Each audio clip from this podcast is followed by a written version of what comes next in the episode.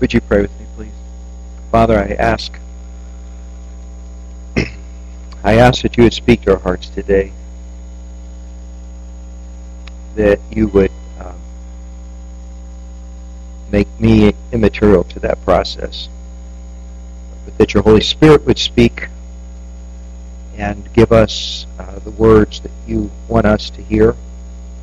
And as Tracy prayed earlier, that you would enable our hearts to be open. Help us individually to decide that we'll hear the best we can today and be receptive and willing to obey. Amen. Genesis 4.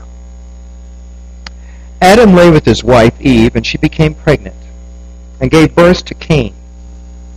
She said, With the help of the Lord, I have brought forth a man. Later, she gave birth to his brother Abel. Now, Abel kept flocks, and Cain worked the soil. In the course of time, Cain brought some of the fruits of the soil as an offering to the Lord, but Abel brought fat portions from some of the firstborn of his flock. The Lord looked with favor on Abel and his offering, but on Cain and his offering he did not look with favor. So Cain was very angry, and his face was downcast. Then the Lord said to Cain, Why are you angry? Why is your face downcast? If you do what is right, will you not be accepted? But if you do not do what is right, sin is crouching at your door. It desires to have you, but you must master it. Now Cain said to his brother Abel, Let's go out to the field. And while they were in the field, Cain attacked his brother Abel and killed him. Then the Lord said to Cain, Where is your brother Abel? I don't know, he replied. Am I my brother's keeper? The Lord said, What have you done? Listen, your brother's blood cries out to me from the ground. Now you're under a curse and driven from the ground, which opened its mouth to receive your brother's blood from your hand. When you work the ground, it will no longer yield its crops for you. You will be a restless wanderer on the earth. Now, the passage of Scripture I just read tells the story of the first murder. Can you believe that it happened so quickly in human history? It happened with the third and fourth people born on this planet. It happened with the second generation of mankind. The two sons of Adam and Eve, Cain and Abel, had conflict over the offerings that they had presented to God. Abel presented a good and pleasing offering to God, but Cain chose an offering that saved the best parts of his sacrifice for himself. And this displeased God. Instead of confronting his own sin and getting right with God, Cain confronted his brother Abel and killed him. Where does the conflict in your life and mine come from? Why do people have so many troubles with each other? Why do people argue and fuss and fight so often? James 4 is going to answer this question as we continue our study of James. James also helps us to understand what can we do about conflict? How can we resolve this? How can we keep this from happening? So we're going to go to James 4. We're going to do verses 1 through 10. But for right now, let's just read the first three verses of James chapter 4. What causes fights and quarrels among you? Don't they come from your desires that battle within you? You desire, but do not have, so you kill. You covet, but you cannot get what you want, so you quarrel and fight. You do not have because you do not ask God. And when you ask, you do not receive because you ask with wrong motives, that you may spend what you get on your pleasures. Where does conflict usually come from? Well, it comes from in here. It comes from our desires, from our selfish, ungodly desires. Conflict stems from our selfish wants and cravings. And many people in this world, including us sometimes, live in such a way that our lives are basically saying, I want what I want, and I want it now. Please say that with me for a minute. Just so you can hear yourself say it. We, don't usually say it, but say it. I want what I want, and I want it now. Now say it one more time, but say it with the most whiny, pathetic voice you possibly can. I want what I want, and I want it now. you didn't know you were going to be part of the message today, did you? I want you to quit acting like babies, would you? Now, we understand when babies act like this. I mean, it, it's natural, it's normal. They're, they're only concerned about their own needs. As far as they're concerned, everything in the world revolves around them. They know nothing else but what I need, what I want.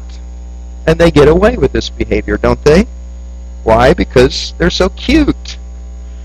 They're so cuddly, you know. There's other times when they're just smiling at you and cooing and you know, just so much fun to interact with that we forget those other times when they were a, just a miserable thing to be around.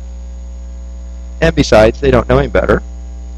But we give them a lot of allowances. We make allowances for their self-centeredness. We put up with their demands. Usually we try and give them everything they need and a bunch of stuff that they want. Because what else are you going to do for a baby? Well, I found this other preacher, Stephen Burr, that that, that had found this government report about babies, and it was so interesting to read because this report came out about the crime rate in their state, which was Minnesota. And so this report comes out and it's quite startling. Listen to what the report said. Every baby starts life as a little savage. this is government report. He is completely selfish and self-centered. He wants what he wants when he wants it. His bottle, his mother's attention, his playmate's toy, his uncle's watch. Deny him these wants, and he seized with rage and aggressiveness, which would be murderous were he not so helpless. He's dirty. He has no morals, no knowledge, no skills, and that means that all children, not just certain children, are born delinquent if permitted to continue in the self-centered world of his infancy, given free rein to his impulsive actions to satisfy his wants, every child would grow up a criminal, a thief, a killer, or a rapist. And I read that and I thought, how did a government report ever come out that was so politically incorrect? I mean, you wouldn't get away with that today. Well, this report was produced in 1926. There's the answer. And in that time frame, in the state of Minnesota, they had this big growing crime problem, and they were looking for why is this? And even from a very human standpoint, a political standpoint, they were able to deduce it's it's everybody's acting like babies. They're acting like babies. And if you don't check this, if you don't stop this, if this keeps growing in them, this self-centeredness throughout their lifetime, by the time they're big enough to act on it, they're a criminal. And these little savages or delinquents become full-blown criminals. Now please notice this was not a report produced by the church about sinners.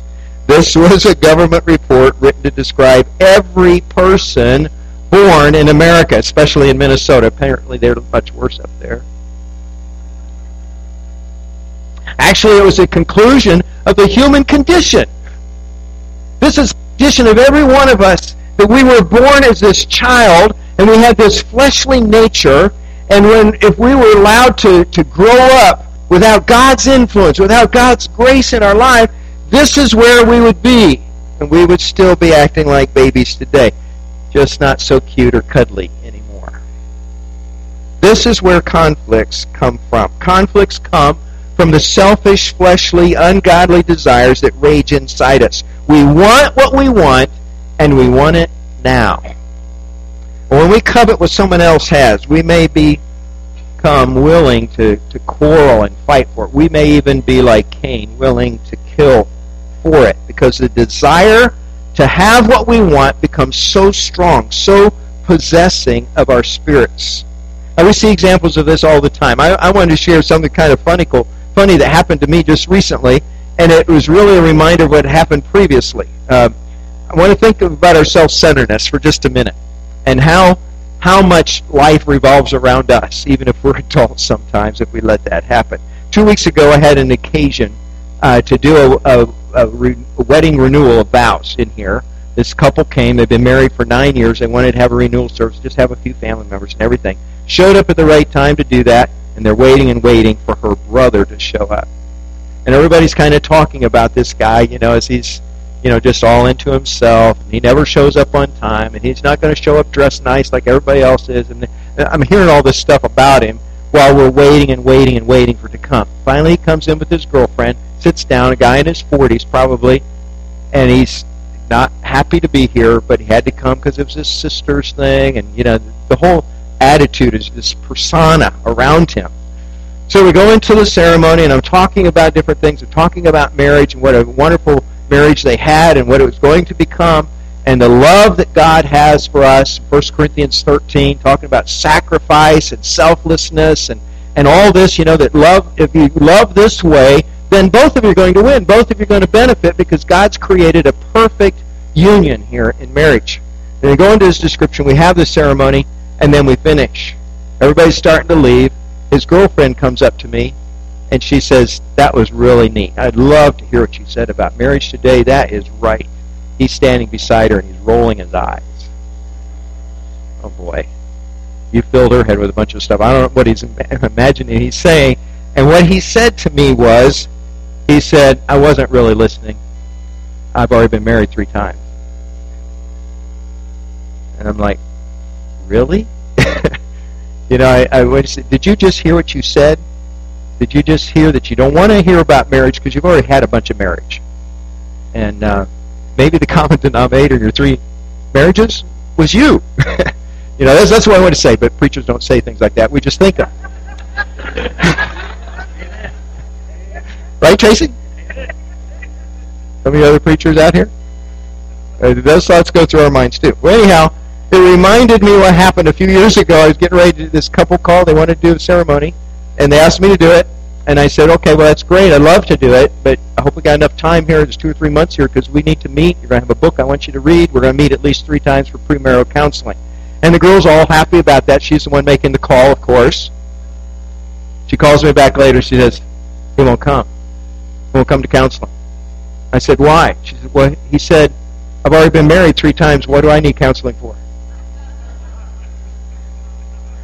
So I run into this a couple of times. These are just illustrations that we could go into hundreds of these where people who are grown that are supposed to have learned some things and, and, and learned about sensitivity, learned about selflessness, learned about uh, you know other people and their needs, still don't get it and still acting. This is where conflict comes. Fights and quarrels come from our selfish, out of control, control desires. And James goes on in the second half of verse 2. He says, You do not have because you do not ask God. In other words, you don't ask for God to even be involved. You don't ask for His help. You don't ask for His provision. You may demand it. You may expect it. You may think you deserve it but really you're not even bringing God into the picture. You know, it's all about me. It's all about what I want because I'm God in my life, basically. And James says, you act like that, you're not going to get what you'd like to have. And when you do ask, if you do ask, then you do not receive because you ask with wrong motives. Your whole idea, he says, is to spend what you get on your pleasures. And so this is the, the problem. This is the, the occasion of this part of his letter that the reason we have conflicts, the reason we can't get along with each other is because we have these desires that are constantly trying to come out and they rule our lives and create clashes with other people. We are thinking only of ourselves, often missing entirely what God wants or what might benefit someone else. So why do we fight? Why do we quarrel? Because we have allowed these selfish desires to rule our lives and our relationships. So, what does this do about our relationship with God? How does this kind of self-centeredness, this selfishness, affect our relationship with God? Where do our sinful, selfish desires leave us with God? Go on with James 4, 4 through 6. You adulterous people, James says. Don't you know that friendship with the world means enmity against God or hatred towards God? Anyone who chooses to be a friend of the world becomes an enemy of God. Or do you think Scripture says without reason that the Spirit He caused to live in us envies entire, uh, intensely? But He gives us more grace. That is why God said, Scripture says, God opposes the proud, but gives grace to the humble or favor to the humble. What happens with these selfish desires? They're longing to uh, come and be expressed, and we're just living by our selfishness and self centeredness, is that it ends up turning us into the enemies of God. Now, we may not openly think, I'm being an enemy of God. Hey, I'm going to fight God, because, you know, most people don't win when they fight God. A friend of the world, however, is an enemy of God. Most of us know that fighting with God is not wise, but we've chosen to be friends with the world. And that, by necessity, automatically makes us an enemy of God, at enmity with God. Now, we need to understand something here. That the world is the Bible's way of describing the ungodly, wicked, evil, otherwise foolish ways of people who do not, not do not know God, who do not live for God. This is a like a, a key word the world. Now, God doesn't hate the world. We know that's that's true. That God loves the world. John three sixteen says, "For God so loved the world." Okay, but He doesn't love the world when it's like this. When it's this choice to rebel against God and to live for self. So God's word is saying, be very careful here. Don't live like the people around you who do not know God, because friendship with the world is hatred toward God. You can't have it both ways. Now, this really shouldn't surprise us. Remember Jesus saying in Matthew 6.24, he says, you cannot serve both God and money. you got to make a choice. You can't serve God and serve this worldly way of living. It's the same idea. Or 1 John 2, 15 to 17 says, Do not love the world or anything in the world. If anyone loves the world, the love for the Father is not in them. For everything in the world, the lust of the flesh, the lust of the eyes, the pride of life, comes not from the Father, but from the world. See, this is how the world is. The world and its desires pass away, John says, but whoever does the will of God lives forever. 1 John 2, 15 to 17. That's a great passage for you to know. Because it says the same thing. You choose God or you choose the world. You can't have both. And we know that we need to stop being double minded. We need to show that we are truly devoted to Christ. And if we belong to God truly, then we will stop belonging to the world. And in order to get our attention, James throws out a big word, the A word, adultery, doesn't he? He says, You adulterous people, don't you know that friendship with the world means enmity against God? Wow. Ever thought of yourself as an adulterer before? Uh, that, that's not something I, you know, I don't want to go there. I, I don't even want to consider that possibility ever. But James says, spiritually, you are an adulterer if you choose friendship with the world. James says that if we treat God so badly by thinking of ourselves and what we want, then we have left the relationship, the marriage. Look at the wonderful bridegroom the church has, Jesus Christ. Look at this bridegroom who described in Ephesians 5 as someone who gave his life. He so loved his wife that he gave his life for her to cleanse her and create a people that could serve him. Look how he's loved us and taken care of us. Look how he has died for us. And then how do we respond, James says? We go out there and we have one affair after another with these false gods and goddesses, with these idols, with the things of this world. We say we belong to Christ, and yet we live as an adulterer, an adulteress, because we are chasing after these false gods and goddesses. James says that God's jealous. He's a jealous husband. He's jealous of the spirit that he caused to live in us. In other words, God longs for the fellowship with the Spirit that He gave us. He created us. He's not talking about the Holy Spirit here. He's talking about your soul, who you are spiritually, who you are eternally. And God longs for a relationship with each one of us. And He wants to be our husband. He wants to be our bridegroom. He wants a relationship to be so deep and so profound and so intimate that it's like a husband and wife relationship best you've ever seen. But when we choose to be friends with the world, we are violating that relationship. And God is jealously protecting that relationship. Thankfully, God gives us His grace. God gives us time to grow up, time to figure it out. He gives us the opportunity in Jesus to let our hearts be changed so that we can learn to love Him the way He loves us. God doesn't want us to remain His enemies. He wants us to become His friends. He wants us to become His children. Where does conflict come from then? From our foolish, self-centered, evil desires. What does it do to our relationship with God? What does this selfishness do about our relationship with Him? Well, it's pretty disturbing. Breaks it up, makes it impossible to go on. What can we do about it? That's what James says in these last few verses. James 4, verse 7. Submit yourselves then to God. Resist the devil, and he will flee from you. Come near to God, and he will come near to you. Wash your hands, you sinners, and purify your hearts, you double minded. Grieve, mourn, and wail. Change your laughter to mourning and your joy to gloom. Humble yourselves before the Lord, and he will lift you up. You notice those verbs in these few verses submit, resist, flee, come near, wash, purify. Powerful words. If we want to overcome the selfish desires that rage inside of us, that rule our lives, we must follow the plan that James and the Spirit of God gives us here in these verses. First, we must submit to God. Submit, surrender. We have to give up trying to live life our way and start living it His way. Let Him be in charge of our lives. Let His Word be our guide to how we should conduct ourselves in everyday life. Submit our time, our talents, our abilities, our finances, our possessions, our goals and dreams, everything to God. Submit it all to God. There's where you begin. Secondly, we've got to resist the devil because he wants to be God in our life.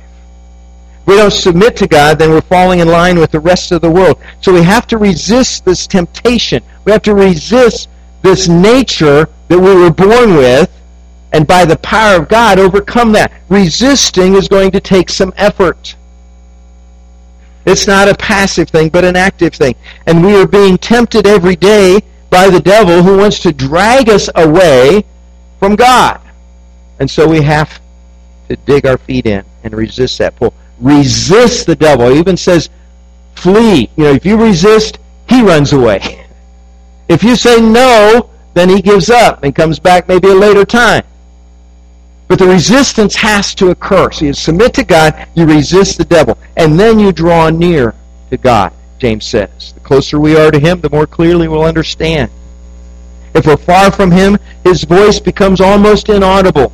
You know, if we're out there just living on our own, doing our own thing, not listening to God, how are you ever going to hear what God has to say? How are you going to hear the guidance and the wisdom He wants to offer you?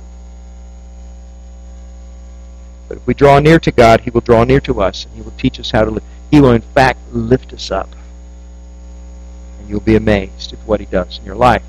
Then James says very practically, wash your hands. Physically speaking, what's the best way to avoid getting sick? Best thing you can do is wash your hands. Keep washing your hands. Teachers have to keep doing that. Medical workers have to keep doing it. Parents telling their children to do that. You go into a restaurant, you go into the hospital, and there are places there and signs up saying, Wash your hands. Keep washing your hands. Why? Because there are germs everywhere. And if you keep washing properly, those germs are, are going to have a tougher time getting into your body and making you sick. And we need to do the same thing then spiritually, James is saying. Get rid of the little things that infect us with this worldly life. Wash them away with the help of God. You may have to ask Him to show you those specific areas where the germs are in your life. You're just, man, I'm just going to dabble with this. I'm just going to try a little bit of this. And you, you let them move in. You let them become part of your life. And then you wonder why you're so spiritually sick. Wash your hands. Physically, deal with the stuff that spiritually is tearing you down. And then he said, purify your hearts. This is what happens internally happens internally by the cleansing from the Holy Spirit. Yield to the Holy Spirit. Get your desires right where they need to be. Our desire must be for God and for what God wants, not what we want. And our hearts must be changed from the place where we used to say, I want what I want when I want it, and I want it now,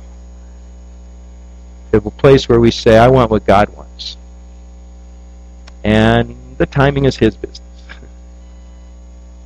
I'm not going to tell Him now, but I definitely want what God wants.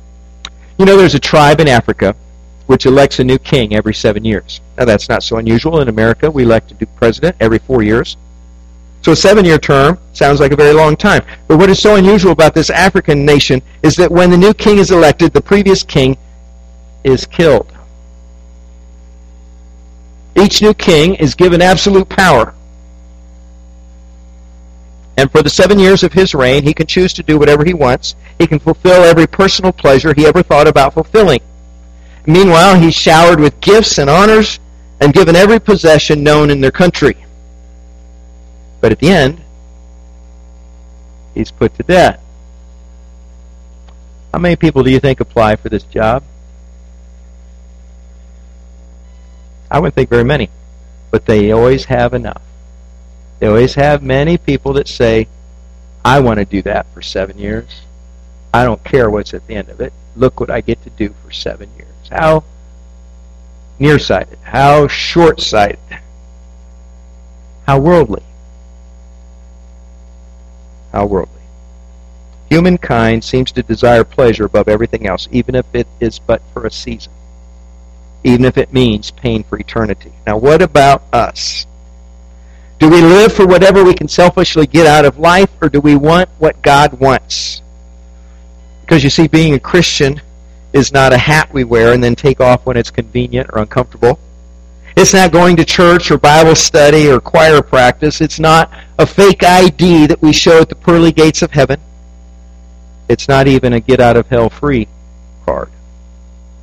Being a Christian is a full time life commitment to the King of Kings and Lord of Lords, Jesus.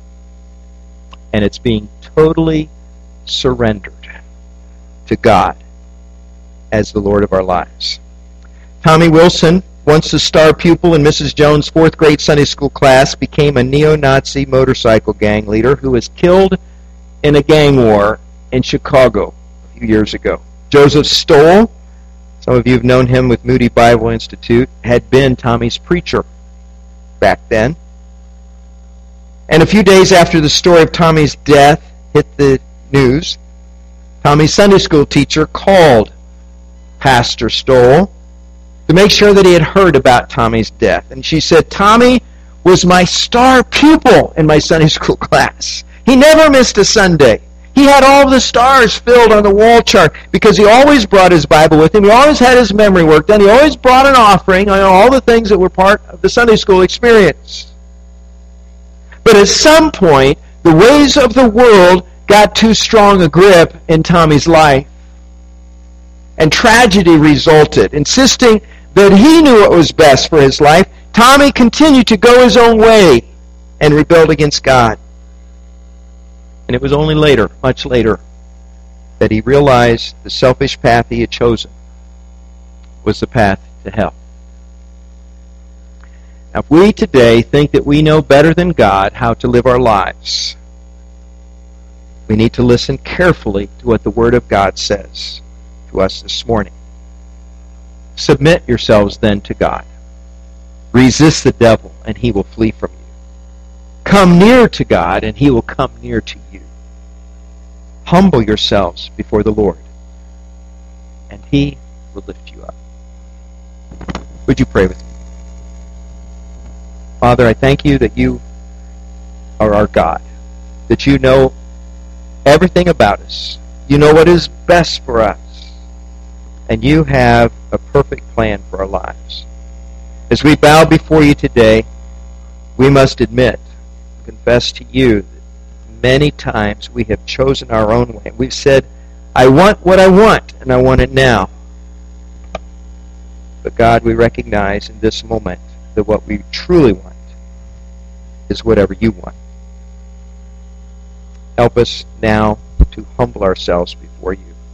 Help us even to grieve and mourn and wail, as James says, if that is what is needed for us to have a true and godly sorrow. For us to truly repent. Help us not to gloss over this. Make a quick decision now and then go about our business and live just like we did yesterday. But help us, Lord, to surrender fully to you, to submit, and to resist the devil, to wash our hands, to purify our hearts, to come near to you so that you can come near to us. Bless us even as we do that now. In Jesus' name.